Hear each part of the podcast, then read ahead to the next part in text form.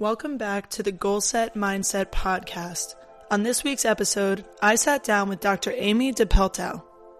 Amy is a doctor of physical therapy, board certified orthopedic specialist, strength and conditioning specialist, and most recently attained a pelvic health certification to level up her practice of treating female athletes. We had an exciting discussion about working with women across the lifespan, why all women need strength training, and important considerations for treating or training female athletes of all ages and skill levels. I hope you enjoy this value packed episode. So without further ado, here's Amy. Welcome back to the podcast, everybody. Today I am joined by somebody that I have been looking forward to having on my podcast since before this podcast even started. Um, Dr. Amy DePeltow. Did I say that correct? Yeah, you did. Good job. awesome. Thanks so much for coming on. Thanks for having me, girl. I appreciate it. We've been, it's been a long time coming. Yeah, definitely. Um, so to kick things off, I'd love to begin with an introduction of who you are and what you're all about. Sure. um, okay, so I guess we're just gonna we're gonna go back far here. Um, so uh, I was actually born and raised in Atlanta. Um, I've like lived all over the southeast since then. Um, but I mean, I'm now working in, I mean, you know, I'm now working in South Carolina, um, in Columbia, South Carolina, at a company called Vertex PT Specialists, um, which I like to dub as the Disney of PT practices. I have um, heard you say that before. I love that. I, I have told a lot of people that. Um, so I've been a, a, physical therapist for four and a half years, um, roughly four and a half years. when I finished school, uh, so I went to uh, East Tennessee State for grad school. Um, uh, so most of my my schooling was actually in Tennessee, but then I took my first job um, out of school in Kentucky, in Lexington, Kentucky, working for um, an outpatient company there, and actually did an orthopedic residency with that company. Um, and then when I like pretty much immediately when I finished that residency, I ended up moving um, to South Carolina to come work for Vertex. Um, and so I've been at Vertex since like February of 2019. and so I've done, I mean, I've done a lot of, of stuff between uh, between like you know starting my first job and then you know to getting me to where I am now. But like, I mean, I've always been very interested in like um, outpatient ortho and sports, and so I've been able to kind of stick along those lines, like pretty, like pretty close to it ever since I even started PT school. I was one of those I feel like one of the rare gems that said they wanted to be an ortho sports PT and actually followed up on it and actually did it. There you go. Yeah. um, so yeah, I mean, now I'm, I mean, I'm still PT obviously, but I'm also uh, like a fitness and nutrition coach, um, primarily working with women. And then I'm also, I also am an adjunct at University of South Carolina in their DPT program. Um, and then I'm also a clinical instructor. So I wear a lot of hats. um, and then it's from like a a PT standpoint. I definitely work with like all populations in outpatient ortho. Um, but actually like probably more so now than ever i'm probably i'm i feel like i'm kind of creating a niche in working with female athletes um, of all ages um, and just a lot of women in general just because i actually am now starting to treat women's health so um, i mean i could keep going but we'll just you know stop there for now yeah no that was perfect i mean you definitely have done a lot it's very impressive and um, i love how like you said, you're starting to get more of that female athlete niche, but you're not just defining that as, you know, college level female athlete who plays soccer. You're looking, you're working with women across the spectrum, which is really cool. Um, but another question just about your personal fitness journey. I know you're involved in, you know, some weightlifting and CrossFit and things like that, but can you kind of talk about your journey as a female athlete, um, as a woman who now loves lifting weights and kind of like how you got to where you are today? Yeah, that's a, a bit of an interesting story because, um, as you probably are too, I've been an athlete my entire life, pretty much since I came out of the womb. Um, yeah. now I've been playing sports since I was like seven years old, and I've played, I mean, just the gamut of team sports. Um, I just have always loved playing sports, and so um, when I was trying to figure out what I was actually going to be as a grown up, um, my mom was like, you can't major in sports. And so I was like, okay, I'll do athletic training, like the closest thing you can get to it. And then she was like, you should yeah. actually look into physical therapy. And then, you know, once she did that and I was like, oh, you can do sports PT, I'm sold. Um, but that's actually know, exactly, exactly the same story as me. I was a junior in high school. It was time to apply to college. I'm like, I don't know what I want to do. And my dad was in a business group with a physical therapist and he's like, Julie, like, see if you can go volunteer. So I went in, I introduced myself and I was sold. I was like, this is it. This is what we're doing. Yeah. And here we are. um, so yeah, I mean, my, I guess my journey as like an, an athlete, um, you know, from the team sports until now has been a bit of an interesting one because for, I mean, even going through like undergrad and grad school, I definitely did a lot of um, intramural sports. And then in undergrad, I was actually on the club rowing team and the club soccer team. Um, and then, yeah, so I mean, I've like have a, a deep love for team sports, which is, it's nice to have that background because I like when I work with team sport athletes, like I can relate to them, even if I'm totally. like not doing their sport anymore. So that's been cool. But then also like once I got into, so this is kind of interesting because I feel like mo- most people I talk to just assume that I've been like lifting weights forever. Um, I have not been doing that. um, yeah, and I will tell you, most women haven't. That's not the first athletic thing that they do is pick up a weight. So right. that's why you know I love to hear about your journey and how did you get into that weightlifting? Yeah, so I mean, honestly, even through PT school, as as much as I you know knew how important that was i did not have a lot of experience like in the weight room um like i mean i would still like go lift weights but like i guess i like really really got interested in exercise prescription when i realized just like how much i was not learning about that in pt school and so i was yep. like if i want to actually be a good like outpatient ortho sports pt i'm gonna have to like do this on my own kind of so um the first thing i i I think the first two things I ever bought were like some programming by Bret Contreras and John Rusin. Uh-huh. Um, and so I did that for a while, but like I mean, I would I would say I was pretty consistent with doing like programming like that, but I didn't start to really like truly get into it with consistency until almost the end of 2017. Um, and that was when I was actually already working as physical therapist in outpatient clinic. Okay. Um, so I that was like you know probably like part I mean maybe like six months into my first job. Um, I actually ended up meeting a strength coach in Kentucky um, that just so happened to live like five minutes away from the clinic I was working at. And he had a garage gym that he trained um, a lot of clients out of.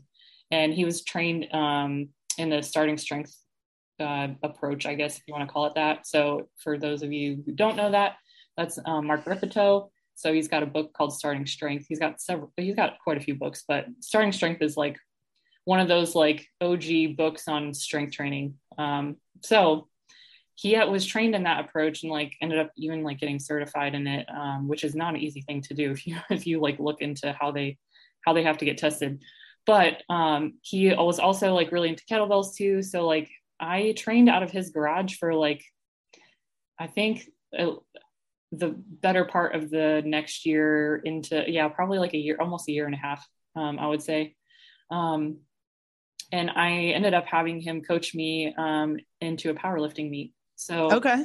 Um, I so I pretty much like I mean I feel like I was like a newbie even though I had been in the gym before when I started working with him because like the strict barbell stuff was pretty new to me and I like really had to learn how to move the barbell properly. Um, and yeah. I was thankful for that because I mean obviously it served me well now, but I mean I had I still had to learn all of that and that's I mean, I was a practicing physical therapist in an outpatient clinic at that point. So like, mm-hmm. Not, uh, you know, I've come a long way. yeah, definitely. And when, when did you um, obtain your CSCS? Uh, yeah. So that's the interesting part too, because I had my CSCS after, like, I took that after I passed my board exam for okay. You know, when I graduated. So I even had my CSCS and was practicing and still just felt, felt like I didn't know anything. Yeah. Well, I mean, I can relate to that too, in the sense of um, I definitely identify with your story of I was a team athlete my whole life. I played field hockey in college. I loved it. And what I what I really fell in love with, and it wasn't really until after I finished field hockey that I realized it, but I was one of the not so skilled girls on the team. I was pretty much a bench warmer, but I still kept coming back and working really hard because I loved the aspect of training that goes along with being an athlete. I loved being in the weight room. I loved the preseason, you know, all the work that comes along with that. And then when field hockey ended, it's like I didn't even really miss the sport, but I had this identity stripped away from me of like, what the heck do I do now? And since then, that was now three years ago.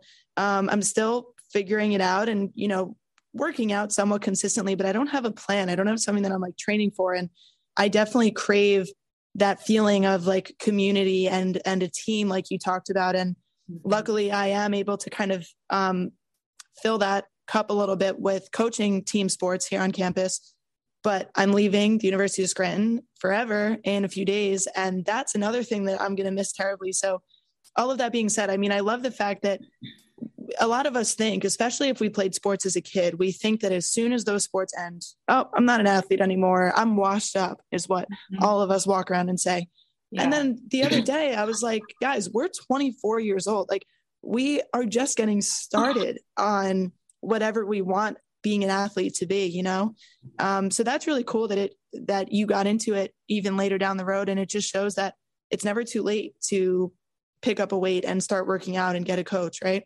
Yeah, I mean, it's true. And I mean, you know, I, I tell all my students now, like, have somebody coach you. It's going to make you a better PT. And if, if you want to, you know, coach, it's going to make you a better coach. But um, I mean, I'm now, I mean, so I don't compete in powerlifting anymore. Um, I, I, have surpassed that time of my life.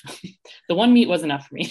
it, was, it, was, a good experience, but no, I do CrossFit now. So, I mean, actually started doing CrossFit pretty much immediately when I moved to South Carolina. And, um, and so I've actually had a coach like really since like 2017 like I've had a coach consistently since then. Not the same coach. Like I've definitely rotated through a few coaches, which is also awesome because I've learned so much from each one of them. Yeah, I can um, imagine. but I've I've always gone through. I've never actually done like a lot of like group fitness in the CrossFit realm. I've really only had like individualized programming um, with a coach that has just programmed CrossFit stuff for me. And that's okay. what I, that's what I do now. Um, and that comes from the OPEX model and um, which I'm happy to talk about if you want to know more, more about that, but that's our model that we have at our gym at Vertex. So, okay. So like, that's what I do for my athletes is individual programming. Um, okay. So that's been really helpful for me because I've been doing CrossFit for almost three years now.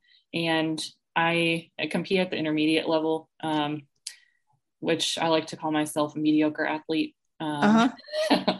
I joke about that with my, a lot of my patients, um, even though you know they like to roll their eyes at me. But um, but to an extent, I feel like it's true. But also realistically, CrossFit is very hard, and you know, only being three years in and being able to like compete at the intermediate level when I'm learning everything later in life is actually pretty cool. So yeah, um, no, that's that's, that's very yeah, that's very impressive. And I definitely, for the sake of not boring my listeners too much about CrossFit, I would like to chat a little bit more about that after um, we hop off the recording because I, I want to know more. Um, but one of the coolest things that you've done that got my attention was when you created a women's barbell club. Um, can you talk a little bit about what your motivation was behind that? So that was so awesome. Um, so we started that, uh, I think that was two years ago um, in the gym um, at, at our clinic. So we have a gym um, attached to our clinic, and that's our coach. So we, I got to the point where I was, uh, you know, I work with so many students, um, patients, um, and then you know a few clients in the gym. And like obviously, I said, uh, you know, I work a lot with women, but like, you know, especially from like the students and patients that I was having come into the clinic, like there's so many of them that like are really interested in learning how to use the barbell, but are like really scared to because they're afraid they're going to injure themselves. Um, mm-hmm. Or they're afraid to do it in the gym because they train somewhere where it's like super intimidating to be around all these like, you know, bulky guys in like, you know, half a t shirt. Um, exactly. Any, so. any woman that I've ever talked to who has had a little bit of an interest in doing that. I, I've had friends here on campus say to me, like, Julie, I, I really want to try to bench press, but I'm just so scared too a, get hurt, or B, because there's boys everywhere. Yeah. So that's so true. So we so we decided to do this. So um, so two of my uh, two of my friends that were both at the time coaches um, in our gym, um, you know, they're both super strong women, and like we were we were all you know just like why don't we just start this club? Um, and so what we ended up doing was running an eight week cohort. Um, like we did it like every every Friday night, I think um, for eight weeks. And we pretty much taught them like all the basic barbell lifts. And then, so we would do that for like half of the time. And then the second half, we do like a little conditioning piece. So kind of like CrossFit esque, but not full on CrossFit. And like, the the barbell work that we were teaching them was like strict barbell work um, and that's you know from my background of where i came from in strength training like i'm super comfortable in that area now because i've gone through it myself um, and i you know coach so many people in the clinic and in the gym on that kind of stuff. So um, you know we were just like we want to make women feel comfortable doing the basic barbell lifts. And like of course we could could have gone into the olympic lifts and we did a little bit on our second cohort of it but um, like it's i mean primarily focused on bench press strict press deadlift um, front squat and back squat okay um, very so cool and several sessions what, what do you think the benefit is for so i guess two questions here one question is what was kind of like the typical demographic that you had or what women did you attract to that and then second question is why barbell movements? Why should women learn how to use a barbell? What's the reason behind it as opposed to like, you know, 10 pound bicep curls? I mean, we love 10 pound bicep curls though. We like, we like, we do, we do. um, so yeah, uh, we, yeah, I mean, you know, you obviously could go either way on like dumbbells, kettlebells, barbells. To be honest with you, I don't even really care. It's just very empowering to like lift a barbell. Um, yes, that that is the answer that I wanted. Yeah, I can't even tell you like how many women like in our in our barbell club were like so excited for themselves because they did something they never thought they'd be able to do. Um, uh-huh. They just felt they felt very strong, which is awesome. And so in our um, first cohort of our barbell club, we had actually this is super cool. We had ages 20 to 80 in there. Wow, that is amazing. That was awesome. So I mean, I would say, you know, more of the population was probably the like 20s to thir- mid 30s, but um, we had uh, we had like a few women in their 50s. We had one in in her 60s who was actually like a competitive CrossFit athlete in her 60s, which was awesome. Hell yeah! Um, and then we had um, an 80 year old who can de- who can trap bar deadlift 145 for a one rep max. By the wow. way, wow. See, yeah. age is just a number. Yeah. Um, she was so, oh my gosh, she was probably my favorite person in there. She was so cute. Um, and you know, I taught her how to bench press and she bench pressed like 55 pounds, which doesn't sound like a lot, but for no, somebody, that, in hey. 80, somebody in their 80s yeah, learning yeah. how to do that, like oh, she yeah, was I've so got... excited. She came back into the gym and she was like, Amy, how much weight did I lift? And I was like, 55. She's like, Oh, I gotta go tell my husband. I was like, oh my god that is that conversation is literally my life goal. Like if i could have that conversation with an 80 year old woman like i could just die right there. That's my life is complete. So that that is so freaking cool. Yeah, um now awesome.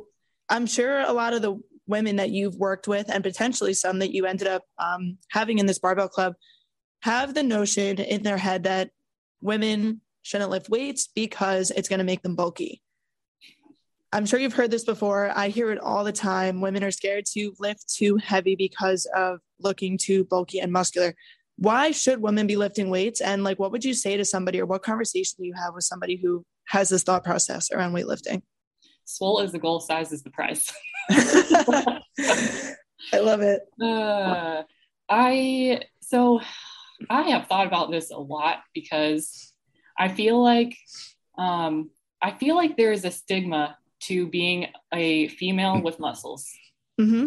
And um, I I really have even I've run into that with patients before too. Actually, I recall like one of my first patients I had at Vertex um, within within like a few months of me like doing CrossFit. I had like bulk, bulked up for sure, and um, like I was talking to her about the training stuff and like potentially like me like working with her or something, and she was like, "Well, I just don't." She's like, no, no offense. I just don't want to have arms like yours. And I'm like, why would you not want that? um, but you know, I mean, I, you know, I, I can't say I get it because I don't get it because I like, I think it's silly to like, um, like I get the maybe not wanting to look masculine type of thing, but like there is literally nothing wrong with women having muscles. And that's the one thing that I love about CrossFit. And I'm gonna, I mean, you know, obviously I'm a little biased. I do CrossFit and I like that is like my sport of choice and I love it. I'm very invested in it.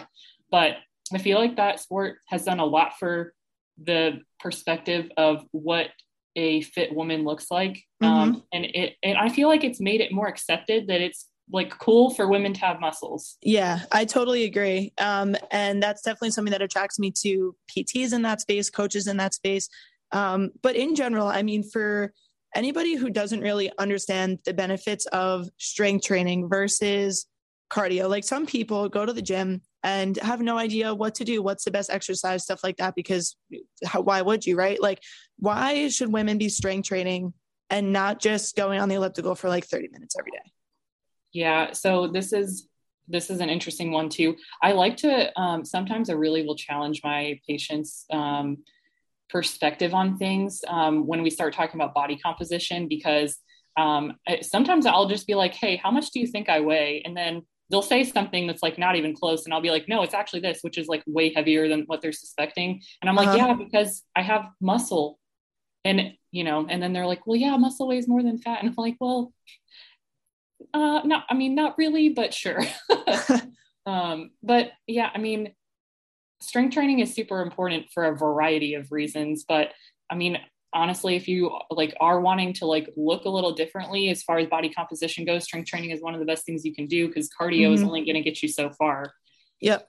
You know, I mean, like it's helpful to have both of those things for sure. But you know, if I'm going to prioritize one thing versus another, it's going to be the strength. Um, strength is going to come first, and then the cardio will come after that. Yeah, I totally agree. And like you said, I mean, there's definitely a big stigma, and I do think that we're moving in the right direction. And as somebody who's young, entering this world of fitness, I hope that I can be a driving force in empowering women to take on that mindset of why can't we be muscular and strong too? But um, yeah, in terms of exercise, I mean, I think that some people think that if you are trying to change how your body looks, you can just like do cardio, lose some weight, and all of a sudden muscles are going to reveal themselves when in reality if you want to look toned that means that you need to increase the amount of muscle mass that you have and the only way that that can be achieved is through strength training. Um, and i like that you mentioned that you've always worked with a coach and that's something that now that i'm transitioning out of school i look forward to getting into a position where i can um, put in the time and money and effort to having a coach myself but I also would recommend to people and especially women to go find a coach, go find somebody that, you know, resonates with you and that can talk about these things with you and help you reach your goal because nobody can just wake up one day and know exactly what to do, you know? Yeah, I mean, I sure didn't. I, I mean, I tell my clients all the time that when I started consistently weight training, I mean, back in 2017, I couldn't do a pull up, a pull up. I couldn't do one. Yeah, I, that's kind of where I'm at right now. Like, I'm setting goals for myself that are somewhat basic. Um, but same thing, like I'm realizing that for me, I want to start to feel like an athlete again. Like as silly as that sounds, like yeah, I'm strong. I can bench press, you know, a good amount of weight, things like that. But I have started looking into people on social media that are like in their late 20s, 30s, doesn't even matter how old. And they're doing all the things that I was doing when I was quote unquote an athlete. And like you can do that stuff at any age, you know, and we mentioned some of the physical benefits of improving your body composition. You're going to have more energy, you're going to be healthier, all those things, but you're also going to feel really freaking good. And I'm really passionate about this right now because in an age where like mental health is so fragile and like people have trouble having this sense of like self worth and confidence, like if you want to gain confidence, set a goal and get to the gym and like watch your body change and watch your performance change and yeah. You know, I mean, have you had some experiences training women that you mentioned that some women are like, I never thought I can do this, but how do you think that that could translate into somebody's life, like these gains in the gym? oh, I mean, I see it literally every day. I, I can't even tell you how many like patient scenarios I've had that like had where like, um, I don't know, I've had like, so, I mean, obviously I coach in the gym, but like to be honest, like I coach my patients every single day. Like I teach mm-hmm. my I teach so many patients how to lift the, like with the barbell.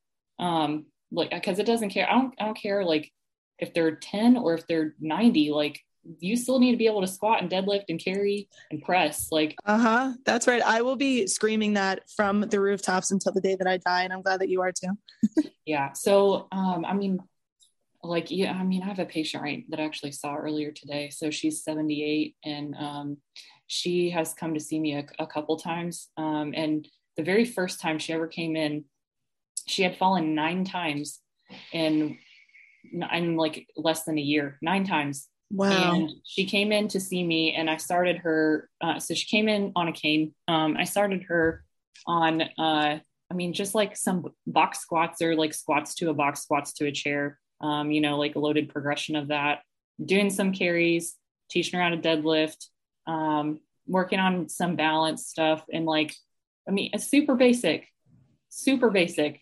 Um, within, I want to say it was in with within four to six weeks of working with me, she completely stopped falling. Wow. And um, it, and for you, yeah. it's like it was that easy. Like, but yeah, people just need to move and load. And like you said, it's it's all these fundamental concepts. But unfortunately, as physical therapists, we really aren't taught that side of things in school. Um, but I'm glad to hear that you're able to kind of use that strength and conditioning knowledge and some of your own practical stuff and and use it with patients.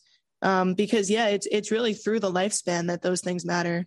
Yeah, and I've got another good example too. So um, this one um, may resonate with you a little bit more. So I um, was working with a girl this past year. Actually, I worked with her. Um, she was post-op ACL reconstruction um, soccer player, wanted to go play soccer in college. Um, so high, like high, high school senior. Um, and she, I started seeing her like two weeks post-op, and I was actually able to work with her pretty much all the way until she went back to college. So like I had her for we were going on like month seven or eight by the time she was done with me and had to go to school. Otherwise, wow. I would have continued with her, like all the way to literally all the way to return to sport. Um, yeah. So she was actually stronger than she'd ever been in her entire life, even though she was a team sport athlete. Um, once she was done with PT. Wow. Um, That's so amazing. I got her up to I got her up to deadlifting, like conventional deadlift, like 135 for five. Um, she was so excited.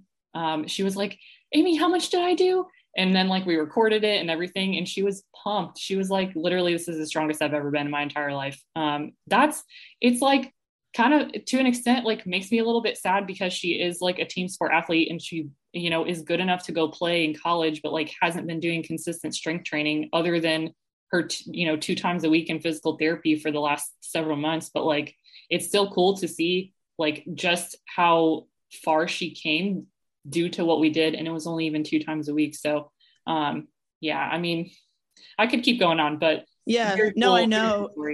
I mean that's amazing, and and what I've realized, um, like I said, I talked a little bit about my journey as a college athlete, but I work with a few different teams here on campus, ranging from the tennis team to the field hockey team and the basketball team. So um, all the Division three level, but I definitely see a very wide spectrum of um, boys and girls who can get under the barbell and move it like a champ, and then people who like have no idea what's going on.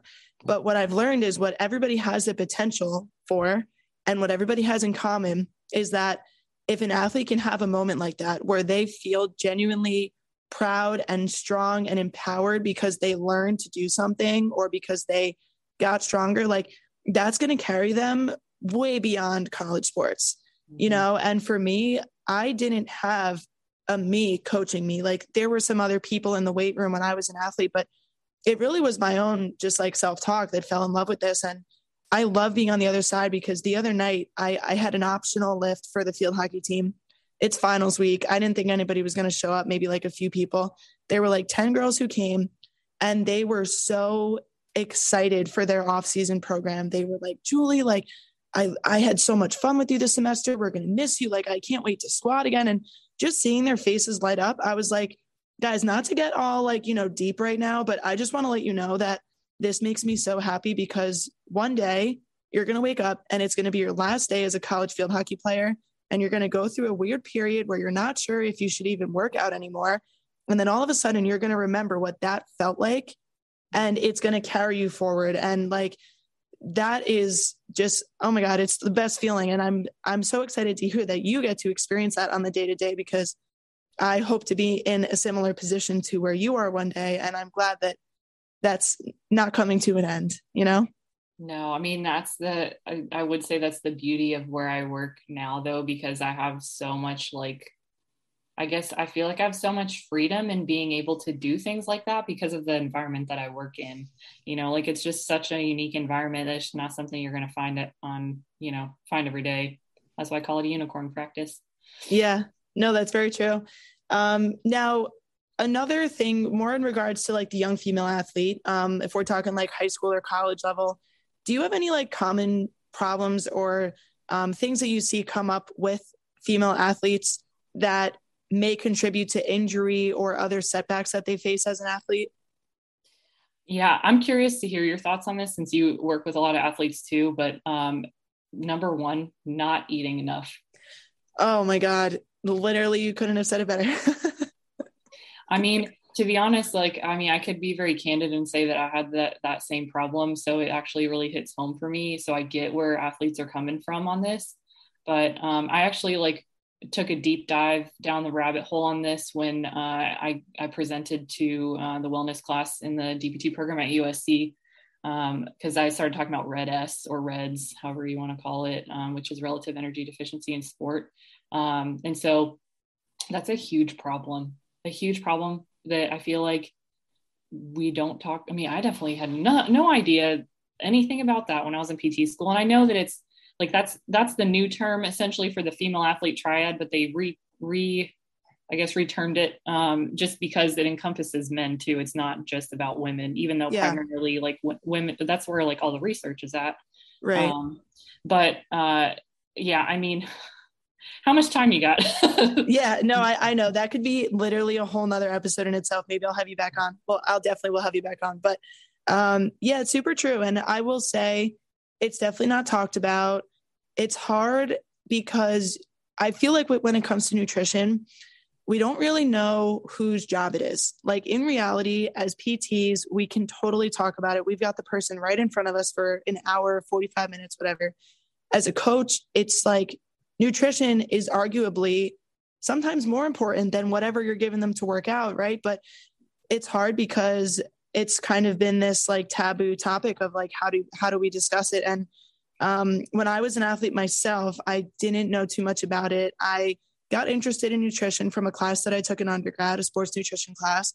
Started tracking my calories on MyFitnessPal and learned a little bit and realized once i started kind of getting information that i wasn't eating enough either. And i'm very grateful. I've never struggled with any true like um, body dysmorphia or eating disorder, anything like that. I've I've never dealt with that.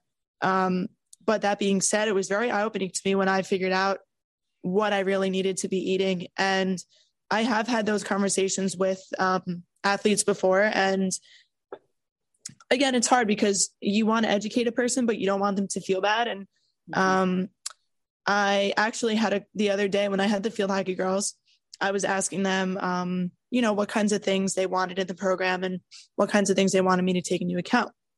And I basically asked them what problems happened this season. And I made a list of injuries and this and that. And one of the girls raised her hand and she was like, Hey, Julie, you know, I don't really know what what the um, cause of this was, but there were some games where at the end of the game, I would just be like so gassed and so tired and like it would kind of happen sporadically. And like, I don't know if it was an endurance thing or like a strength thing or what, but like that was just something that I noticed. And I was like, honestly, I don't want to say your name, but so and so, like, you are strong as hell. Your endurance is very good. You guys are one of the most in shape teams I've ever seen. If there were certain games that you felt like that, this might not be the answer that you want, but it's probably because you're not recovering well. It's probably because of your sleep and your nutrition. And she was like, okay, yeah. So like, what do I do? And that's kind of the problem. But I actually, um, I'd love to show you. I, I made their off season program the other day and I added in a page at the end of just some general like sleep and nutrition, like kind of like things to keep in mind. Um, but I really hope it's something that becomes more commonplace to talk about. And even if it's one person in the clinic or one trainer in the gym who has the knowledge, who can have those conversations, like it's it, you know that would be great. But even especially at the college level it really it's really hard for me to see that be a problem because college athletes have a lot more to do than just be a college athlete right? Like you're in class you're you're walking around all day you're up late you're studying you're going out you're stressed. Like you need calories more than anybody else on the planet honestly. Yeah. You know yeah. So it is hard. I mean do you have any like advice for anybody who might be thinking like oh maybe i'm not eating enough and maybe that's why i'm having trouble in the gym yeah so that's the thing is like figuring out um i mean it, you know and it's not even just a performance thing right? That's just like one part of it because if you look at the like spectrum of the things that can be affected by not eating enough or really i mean what what red S is, is just an energy balance problem. So you are expending more energy than you're taking in, right? So um, you have to have the balance of both of those. Like, you know, and and I say not eating enough, but it's really like you literally just need to match your nutrition to the amount of exercise that you're doing.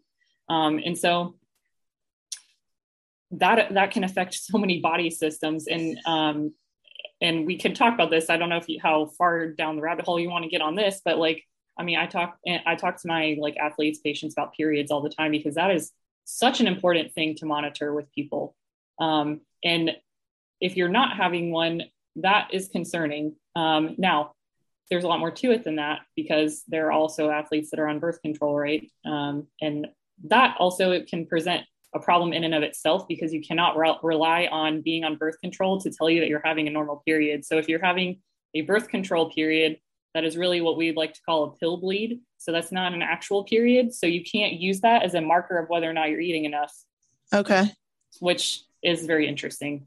Yeah. yeah. So so you explain that very simply. It's all about balance. You have energy that you're expending, and then you have energy that you're taking in, aka food, and there has to be some kind of balance how does somebody go about like figuring out what that balance is yeah i mean that's that's a really good question you know i mean you know you can go down the rabbit hole on like and like the equation for it i mean there's a lot of different ones out there um i mean even to be honest like with my clients most of the time i'm just guiding them towards the precision nutrition calculator because you can google that um okay. and um, that'll ask. So, I mean, you know, you have to go through a whole equation, some type of equation that's going to factor in the like level of exercise that you're doing on a daily basis. And that doesn't include just the actual exercise. That includes like your total daily activity. Right. Um, because that can also be a misconception into whether or not you're eating enough. Cause like sometimes people don't think that like just their daily activity is enough to make a difference, but it can be enough to make a difference. And like, especially on top of doing hard exercise. So,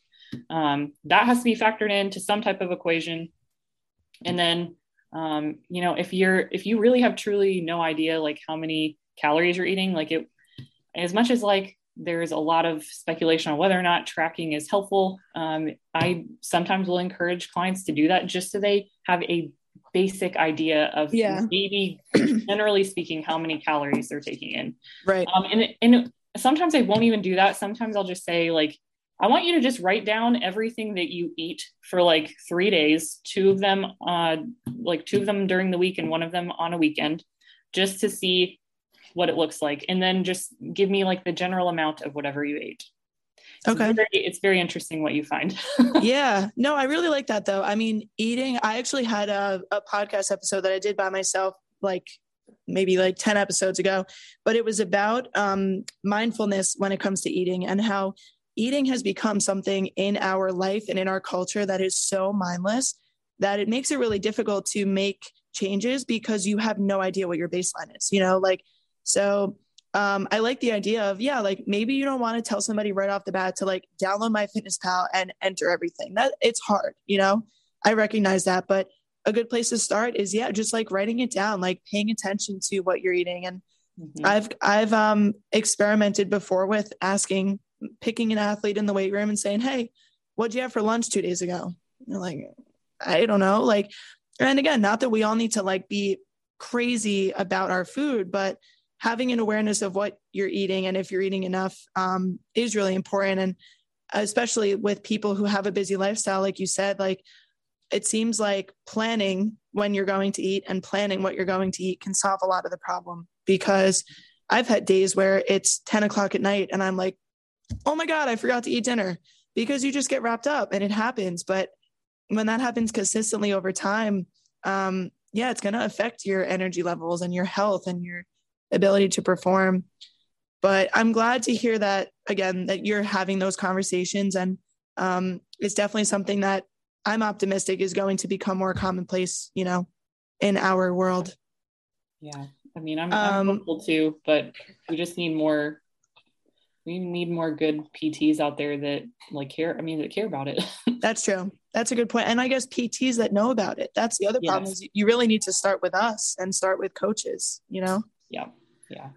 Oh man, you know, this conversation is getting me so excited. And then it's also making me realize that there are so many problems that I want to solve. And isn't, um, isn't that it? Yeah. It's, I guess that's what it's all about, huh? That's why it becomes hard to say no to things because you're like, when you learn that you, um, especially in the setting where like you see a lot of direct access patients like I do, like if you're like the front line that somebody is is getting in the door to and you have the skill set that you know not a lot of people have like they're going to come to you for all the questions. And that's mm-hmm. where i am for a lot of things. Yeah. so it's like a, a, it's a blessing and a curse sometimes because i feel like i have to know all the answers even though i'll never know all the answers um, but like when people trust you and trust what you have to say like you know i i ha- wear a lot of different hats but i also have like that allows me to have like a skill set that not a lot of people have but it becomes hard though because then you have a hard time saying no because you want to learn all the things all the time. Yeah. No i totally agree. Um, now one more question for you on the topic of women and exercise and everything um, a good amount of my listeners are women. A lot of them are around my age but i also work a lot with um, or i should say not work with but have conversations with a lot of more middle-aged women who are just looking to get in shape you know?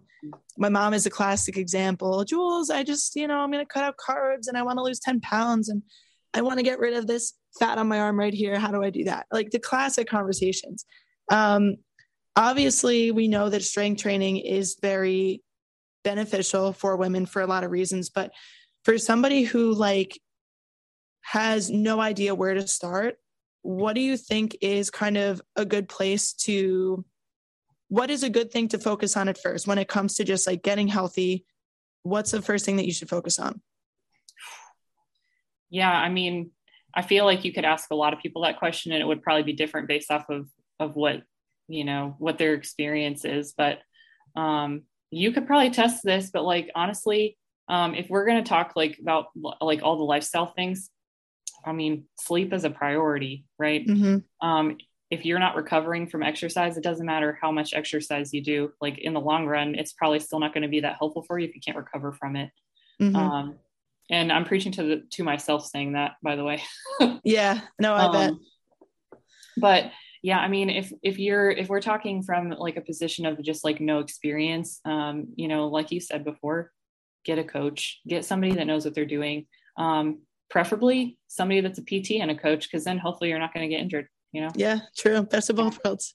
Yeah, yeah. That's been the nice thing about where I work because almost all of our coaches in our gym are PTs also. So like when I, you know, I'm trying to sell sell our patients on the gym, which is usually not a hard sell. I'm like, you know, this might be more expensive than what you're used to, but like you're also your coach is a doctor of physical therapy.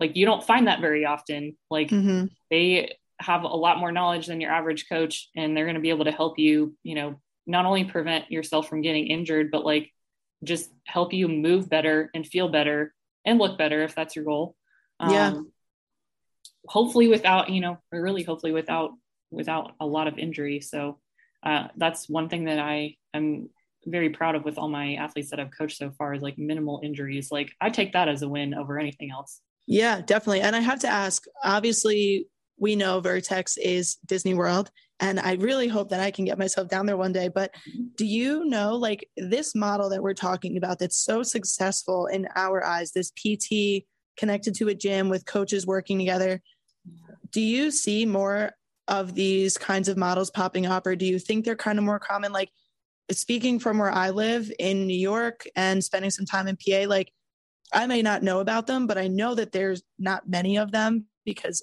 I don't know where they are. Like, what are your thoughts on that? Are they, is it easy to find a PT who also has this coaching knowledge as well? I feel like it's, I honestly do feel like it's becoming way more common, but I probably can't speak to like your part of the country as much as I can to the South. But that's also just because I know a lot of people down here. But I would say down here, like, I mean, that's definitely something that's growing. But I mean, still, even where I am, like, I'm in, you know, Columbia, South Carolina, like, we we are like the only practice like this you know there are definitely like some other sports type of practices but like the physical therapy that is happening there is not anywhere near the caliber of physical therapy that's happening at vertex yeah. Um, and you know like if you stay if you network with the right community of people you're gonna you're gonna find a good community of people but also like if you think about just how many cities there are versus how many people are doing CrossFit, playing this sport, playing that sport, or they just want to look good and move well. Like there are so many people that want to do that. And yeah. there are not a lot of physical therapists that can help them because there's there, you know, like this, there's a huge ratio there. Um, and you know, I, I'm sure that you know about this company, but Onward Physical Therapy is. Oh yeah, that's the other one. Vertex yeah, so, and Onward are my two like goal scenarios in life. so onward onward is obviously super cool and you know i applaud them for trying to get in each city because i'm like if anything like if you know i have somebody that like needs to go to a place like somewhere that's not where anywhere near where i am like right if i can send them to an onward like awesome but you know i stay networked with like a ton of pts so like I still know other PTs that aren't in that model necessarily that are, you know, maybe running their own business or still doing something like pretty similar. Like I would say actually, um, there's a company down in South Alabama called Refine Physical Therapy. Um, and the owner of that company is a buddy of mine because he actually used to work for Vertex. So um, he is awesome. His practice is going to be pretty similar to a, the a Vertex kind of model. So, um, I mean, there places do exist. You just kind of have to I guess sometimes you got to know the right people. Um, but that's where the networking comes in. So yeah. Yeah, All definitely got it. Is that it keeps getting better, girl. yes, no, I'm totally with you on that. Um, that's awesome. Now, one final question for you that all of my guests receive. My podcast is centered around the pursuit of high achievement and becoming a better version of yourself. So, Amy, what is a personal goal that you have right now, and how are you working towards it? Oh man, you you caught me off guard on that one. Um, yeah, whatever comes to mind. What's something that what's a goal that you got right now? Uh, so at this point, I'm getting really invested in women's health, physical therapy, like pelvic floor. Um, and yeah, I mean, the goal would just be to get a lot better at that. Um, you know, you, I never thought that I was gonna like be very invested in it like I am now but you know you definitely change from when you first start practicing and like i had some like some level of interest in it um, but i mean i was definitely like nervous to like go down the route of doing internal exams but it definitely doesn't really even phase me at this point and like i've realized just um, man just how valuable it is to be able to have that skill set to treat women especially because of my fitness background and my coaching background like there just aren't a lot of people out there that do that period. Like mm-hmm. not even in south carolina but just period. Um, and so um, trying to like learn as much as i can about women's health to be able to treat i mean literally to just be able to treat the female athlete in every single aspect. Yeah. Um, that's yeah. So we're still working on that. Um, and actually uh, i'll give a little plug to uh, something we're doing at vertex soon. Um, we're actually going to be putting uh, so one of one of my um, coworkers right now is she's actually a coach and runs her own coaching business. Um, the two of us are teaming up to put on a seminar at vertex on um, pretty much everything that you would want to know about the female athlete and it's geared towards the female athlete themselves. So like i mean you know it will be helpful if you're a coach of one too and even if you're a practitioner but it's you know it's going to be more basic information and not as sciency as something that I would necessarily present to like a PT class. Um, but yeah, we're we're putting that on um, in mid January, and so we will be recording that and putting that out at some point. Um, oh, that's awesome! I'm so live. I was I was just going to say when should I buy my plane ticket, but if you there can you go. online, I will join. yeah, I mean you can you know January fifteenth. That's when it is. If awesome. you decide you want to venture down to South Carolina. Wow, that's really cool. Really great goals, Amy. Um, this has been a blast conversation. Just any final thoughts for anybody who's working with female athletes or any females listening themselves on the topics of female strength training and why you should pick up a barbell? yeah, I mean, honestly, like, you know, I, I definitely still tend to be a little bit more biased on like, you know, just empowering women through barbell training. However, like at the end of the day, just like do something that makes you happy that you're still getting strong at. Um, because we know, just generally speaking, you need to be strong as you get older. That, that's just the way it is. um, you, you don't want to be like my patient that had fallen nine times before she came in to see me. Um, I really think that like uh, there's a company out there if y'all haven't heard of them called Girls Gone Strong. Uh, Molly Galbraith. yes. Molly Galbraith is a friend of mine and she's the CEO of that company. And um, she's been doing an awesome job of just changing the perspective of what it looks like for women in the fitness industry. Um, and, you know, I just applaud them so much for making it okay for women to look the way that they look and then also do what they want to do to make their bodies like look good and feel good the way that they want that to be not that the way that culture society dictates it should be so um yeah hell yeah amy it's 8 30 at night right now and i'm so fired up i'm about to like run to the gym and do some squats instead of study for my finals um that was awesome. Great idea. Now, I know, right? Um, so, where can listeners find you if they want to reach out to you and chat with you? Yeah, um, I I'm pretty uh, reachable. Um, I try to respond uh, when I can if I'm not doing a million other things. Um, I'm on Instagram at, at Iron Lady DPT. I also have a coaching account um, at Arms by Amy. Love it. Um, yeah, I'm on. I think I'm I'm on Facebook too, but I'm most of the time I'm on Instagram if I'm going to respond to anybody. So, um, yeah, I am always welcoming of taking on students from a, a shadowing standpoint or if, you know a clinical instructor standpoint. So, um, you know, if you look on the Vertex PT website, you'll find me there too, um, and you know, can always reach out to me via email there. So, uh, yeah. Awesome. Amy, thank you so much. This was an absolute blast. Thanks, girl. I appreciate you having me on. Thank you so much for tuning in to this week's episode of the Goal Set Mindset podcast. If you work with women or are a woman listening to this, I hope you feel inspired to break some stigmas and get more females under the barbell. If you enjoyed this episode, shoot Amy or I a message on Instagram at goalsetmindset underscore JB or at Arms by Amy so we can personally thank you for tuning in. Thanks again so much for listening, and we'll be back next week with another episode.